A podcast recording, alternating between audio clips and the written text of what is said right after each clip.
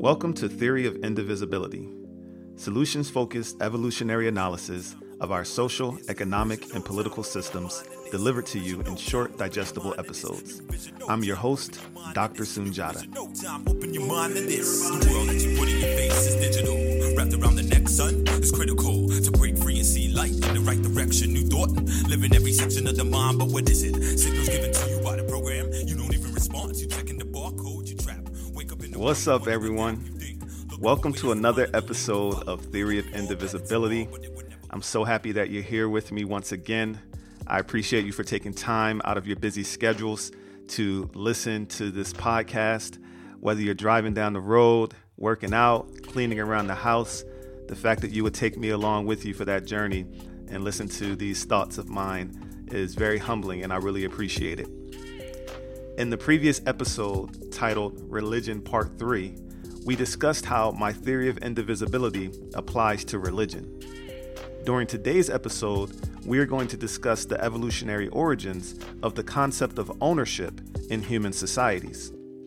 During season one of Theory of Indivisibility, we are exploring the evolutionary origins, current complexities, and how my theory of indivisibility applies to the following social systems power over, patriarchy, religion, ownership, capitalism, democracy, racism, and education.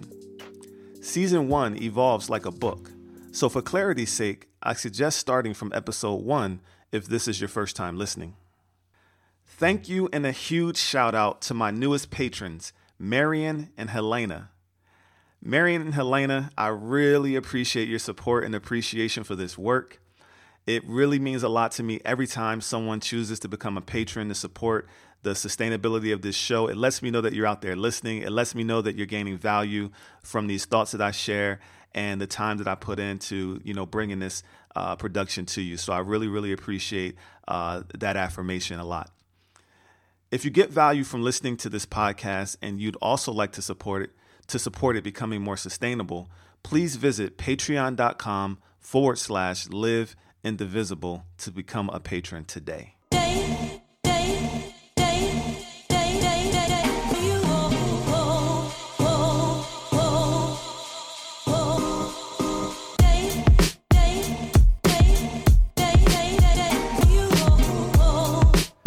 In 2019, we think of ownership of land and other forms of private property as the norm.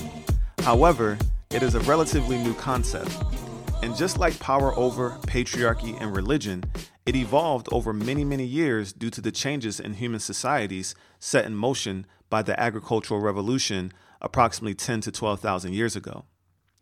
So, what are the evolutionary origins of ownership in human societies? How and why did it even become necessary? To fully gain context for these questions, we first need to discuss what preceded ownership. So, let's start from the beginning. The following insights will include direct quotes from Dr. Robert Gilman's article titled The Idea of Owning Land and some thoughts of my own to add additional context. Our feelings about ownership have very deep roots. Most animal life has a sense of territory, a place to be at home and to defend. This territoriality seems to be associated with the oldest part of the brain, known as the reptilian brain, and forms a biological basis for our sense of property. It is closely associated with our sense of security and our instinctual fight or flight responses, all of which gives a powerful emotional dimension to our experience of ownership. Yet, this biological basis does not determine the form that territoriality takes in different cultures. So, when I when I say and read very deep roots, a couple things come to mind. Homo sapien human evolution began 300,000 years ago. However, our brains started to evolve long before then. And like everything else in nature, the human brain evolved as well. There's four levels the reptilian brain, the old mammalian, the new mammalian, also known as the neocortex, and the prefrontal cortex. In episode two, I discussed the evolution of life on Earth and how humans evolved, included how mammals evolved from reptiles. So you can kind of connect the dots between that conversation and the different levels of the brain. And I just got to pause because if you haven't listened to re- episode two, that might sound completely wild to you. Um, just depending on where you are and your understanding of evolution or, you know, the time you've put into understanding that. And for me, it was really wild because I had always thought about evolution as the idea of humans evolving from from apes. But before doing research for this podcast, I never knew that humans actually evolved and mammals in general evolved from reptiles and then reptiles evolved from fish.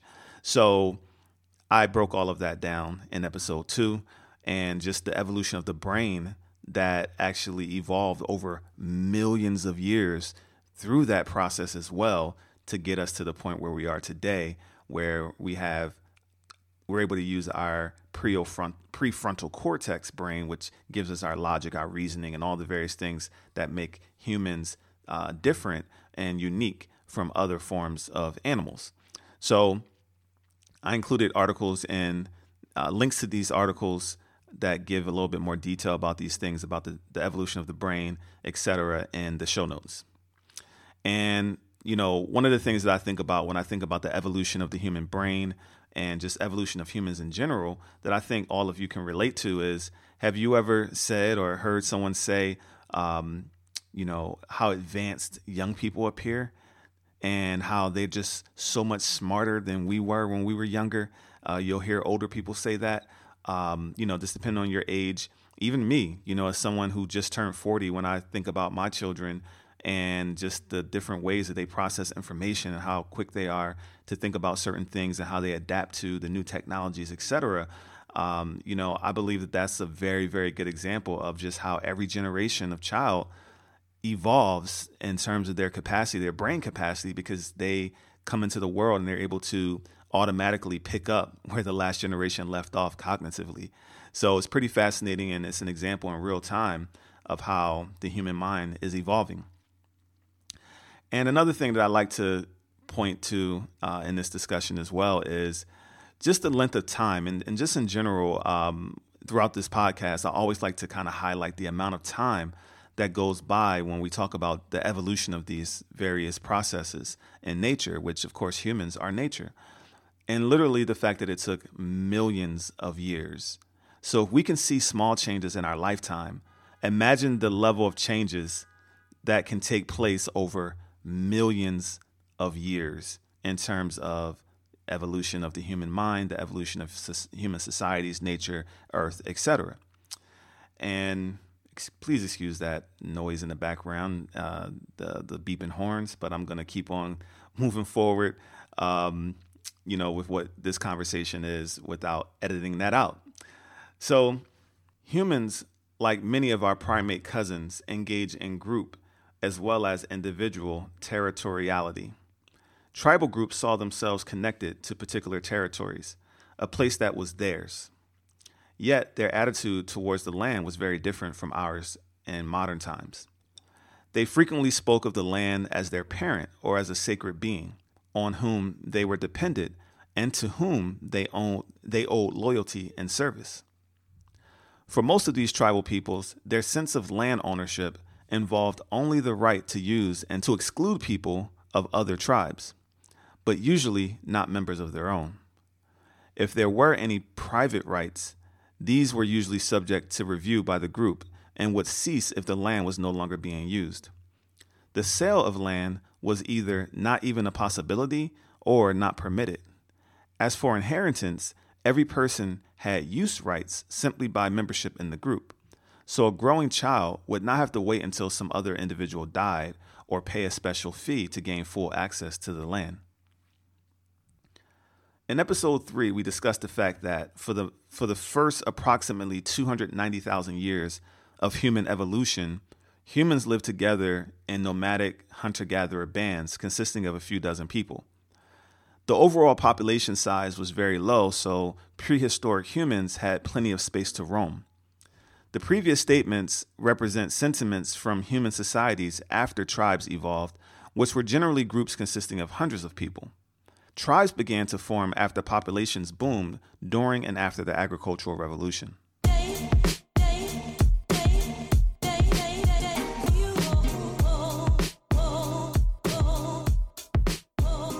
In early agricultural societies, farming made the human relationship to the land more concentrated.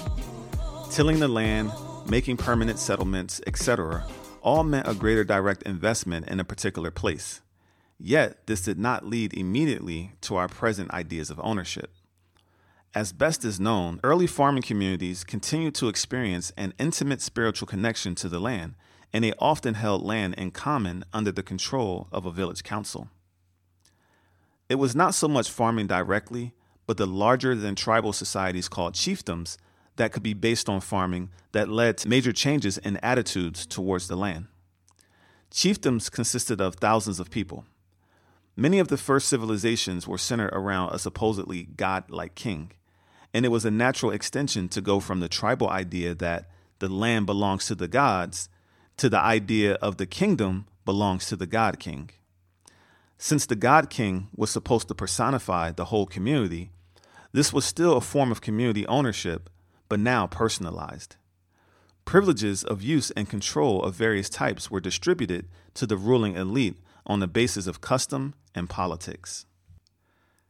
As time went on, land took on a new meaning for these ruling elites. It became an abstraction, a source of power and wealth, a tool for other purposes. The name of the game became conquer, hold, and extract the maximum in tribute. Just as the article titled The Parable of the Tribes, which I referenced in episode 3, Power Part 1, would suggest the human to human struggle for power gradually came to be the dominant factor shaping the human relationship to the land. This shift from seeing the land as a sacred mother to merely a commodity required deep changes throughout these cultures, such as moving the gods and sacred beings into the sky, where they could conveniently be as mobile as the ever changing boundaries of these growing empires. So, what I find interesting about that last segment that I read from Dr. Gilman's article is the idea that the rulers of these early civilizations, these chiefdoms, um, were generally considered the gods. But as the populations continued to grow and their kingdoms began to expand, there was a transition within that relationship between power over patriarchy and, re- and religion, there was a transition period where the rulers began to, say that the gods were now in the sky and that they could so that they could always be watching over the people and holding them accountable and it's interesting because you know as religions continue to evolve eventually all gods ended up in the sky but um you know, it's, it's interesting how the anthropologists, the linguists, the various various scientists across various fields are able to uh, take a look at historic records and archaeological evidence, et cetera, to to make these inferences. And I've seen this. I've seen the same story told in a few different resources about how that all evolved. I want to take a moment to share with you how I take this theory of indivisibility work into the world. At the heart of my theory is the belief that we have the capacity to learn new skills. If we want to live indivisibly, we have to learn how to communicate, resolve conflict, and govern our individual relationships, families, communities, and organizations in ways that reject power and privilege and embrace equity and collaboration. For the past five years now, I've been facilitating trainings on a skill designed to do just that, called Authentic Dialogue. Authentic Dialogue is about shared inquiry, a way of thinking and reflecting. It's an exchange where people think together and discover something new. It is the seeking of greater truth, a shared truth that results from a deeper understanding of one another. I have facilitated both individual sessions for two people and group sessions for organizations and companies. I also created an online training titled Create Healthy Personal Relationships and Thriving Organizational Culture with Authentic Dialogue, a three step process for collaborative conflict resolution that you can access for free at my website under courses. Visit igotogrow.com. That's I G O T O G R O W.com and click Book Me to view a list of facilitation topics, and please reach out to me if I can be of service to your family or organization.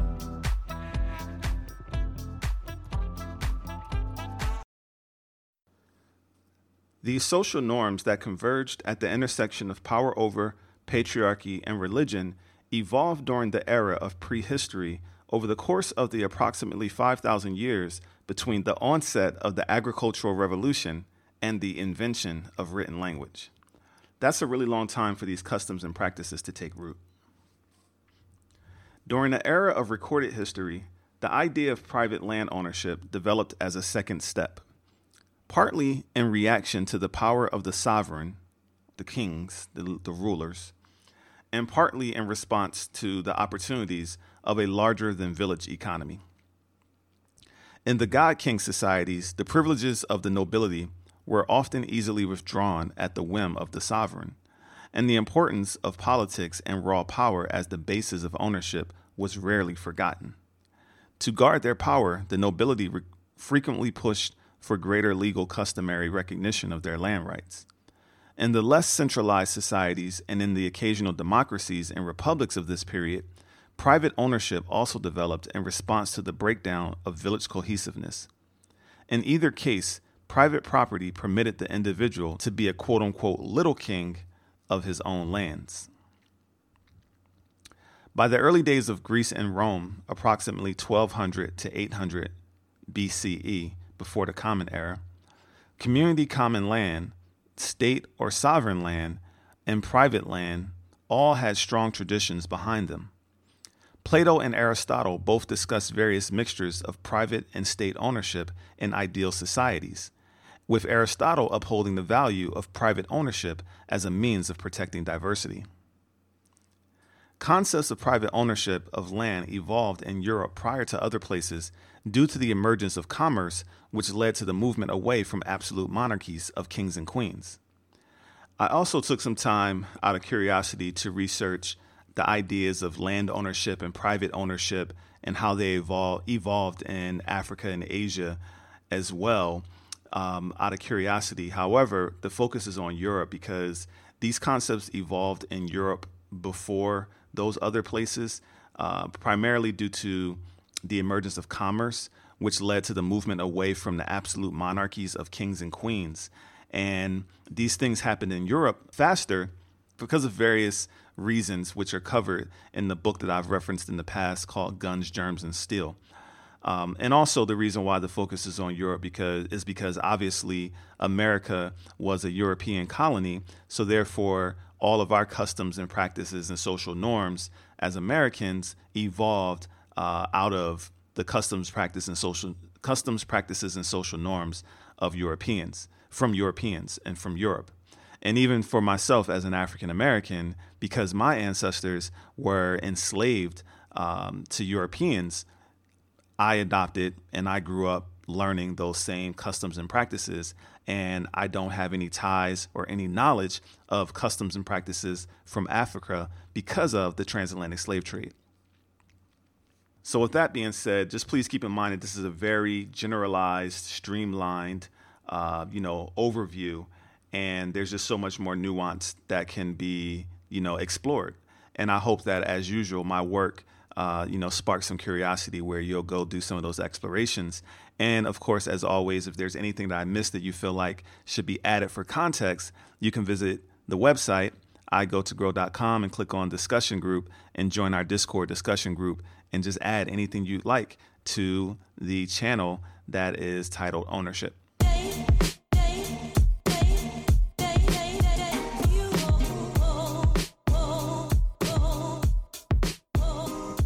So, this is a good time to discuss the intersectionality of the evolutionary origins of power over, patriarchy, religion, and ownership.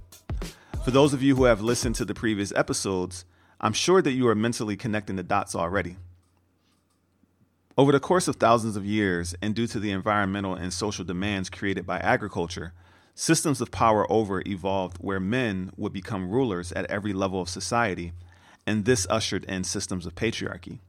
Once patriarchy took root, it began to influence spirituality practices that previously honored the spiritual essence in all things in nature equally to become religions where both gods and moral authorities were men. And as we discussed in our show on patriarchy, episode 6, only men were able to own land or private property up until fairly recently in the 19th century when married women began to gain rights like the ability to run their own business and make decisions without their husband's consent, or the ability to own, but not control, their own land. Notice that I said married women only.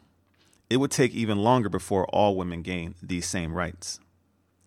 This is a great time to transition into a brief discussion about the evolution of the concept of owning humans. According to the Wikipedia article titled The History of Slavery, mass slavery requires economic surpluses and a high, popu- and a high population density to be viable. Due to these factors, the practice of slavery would have proliferated after the invention of agriculture during the Neolithic Revolution, also known as Agricultural Revolution, about 11,000 years ago. Slavery was known in civilizations as old as Sumer, as well as in almost every other ancient civilization, including ancient Egypt, ancient China, the Akkadian Empire, Assyria, Babylonia, ancient Iran, ancient Greece, ancient India, the Roman Empire, the Arabic Islamic Caliphate and Sultanate, Nubia, and the pre Columbian civilizations of the Americas. Such institutions were a mixture of debt slavery, punishment for crime, the enslavement of prisoners of war, child abandonment, and the birth of slave children to slaves. Varying degrees of possessing, controlling, and owning land, personal property, and humans have evolved in human societies for the past approximately 10 to 12,000 years. Today, we are grappling with the unintended consequences of those social norms set into motion so very long ago. Some would argue that these norms created wealth, abundance, and technological advancements that have benefited society greatly, while others will point to the deterioration of natural resources, climate change, and the massive amounts of human oppression endured over the many years as evidence that a change, of course, is desperately needed. We will take a look at both perspectives during part two, an exploration of the current complexities of ownership, next time on Theory of Indivisibility. Theory of Indivisibility is written and produced by me, if you enjoyed this podcast, please rate and review it on Apple Podcasts or your favorite podcast platform and share it with friends and family on social media. It really helps the show gain traction. It takes 20 to 30 hours of research, writing, producing, and editing to complete each show. So if you like what you hear, you can show your support in helping to make this show more sustainable by becoming a patron at patreon.com forward slash live indivisible. That is also where you'll find show notes and resources for each episode. Thanks again for listening, and until next time, I love y'all. Peace. Visionary mind frame got me opening ears. I pause for a second, listen to the words that I spit. So can you feel it? Lose focus, then you start to see the vibration hitting every nation. Check your foundation, a matter of energy. Got me circling for the world around me. Stand strong, holding the position I belong. Finish clearing the past, and then you move on to a new way to go. Yo, engaging the flow brother running so fast, but will I slow down? The wheels and the bus go round and round. Sitting thinking how I'm living, what the long, longer now I'm coming to a point where I'm bridging the gap. I reckon living with the interpersonal ethic emerging to another level with my culture. Open your mind. Vision, no time, open your mind to this. New vision, no time, open your mind to this. New vision, no time, open your mind to this. New vision, no time, open your mind to this.